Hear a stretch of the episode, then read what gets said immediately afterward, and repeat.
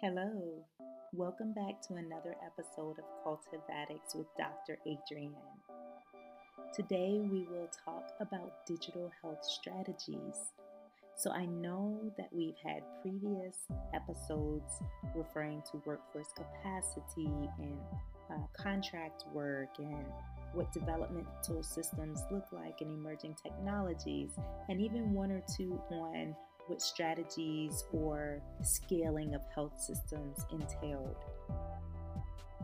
Thank you so much for the emails I received and the contact about questions regarding, well, what do you mean digital health strategy? In what way and what methods are you referring to, Dr. Adrian? So I wanted to just share a few points today. What I'm referring to includes the planning and operational components that will assist in encompassing all of the, or at least the priority elements of your organization, your enterprise, your international agency, your um, your hospital system, your medical center, even even on a smaller scale too. Even if you are what some will consider a mom and pop shop or a small pharmacy or something like that. What are those elements that could be digitized? Just take a minute to think about that. What are processes that could be automated to assist with the goal of quality healthcare, improved outcomes? All right.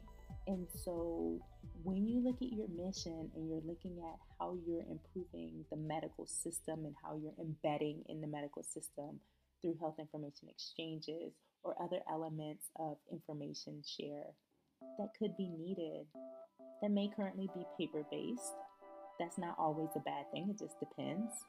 And also the efficiencies okay, and the accuracy of what such data looks like outside of the paper realm if you are digitizing. Have you thought about that for your organization? Say you are a pharmacy and you're now able to use a mobile app for those who aren't able to come in in person to order.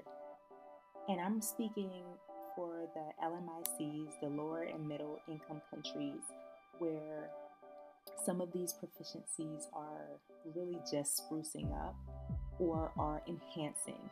I'm not necessarily referring to some of the first world countries where some of this is standard, okay? And so I think it's really important for us to think about how current processes in a facility, going from the lab to radiology, going from billing to consultation.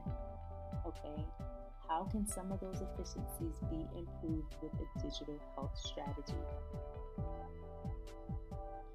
One way is to also make sure that the strategy that you have for your in house organization, all right, aligns with what your country or your government would like as their focus areas, and I'll tell you why.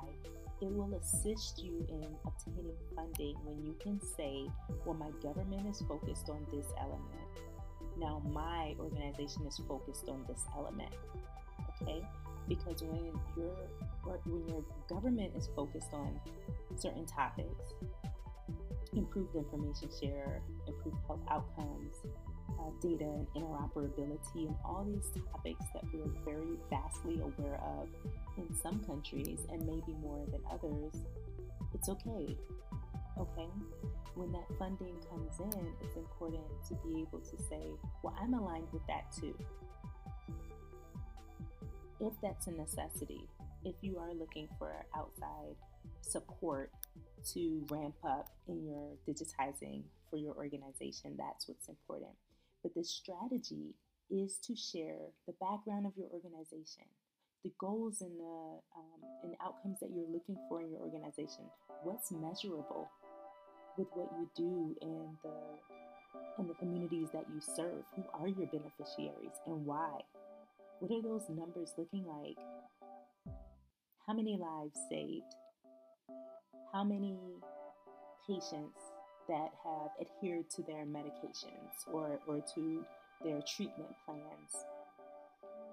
Okay, what does mortality and morbidity looks look like within certain topics that you may serve, okay, with your patient set or with the individuals who you supply support to.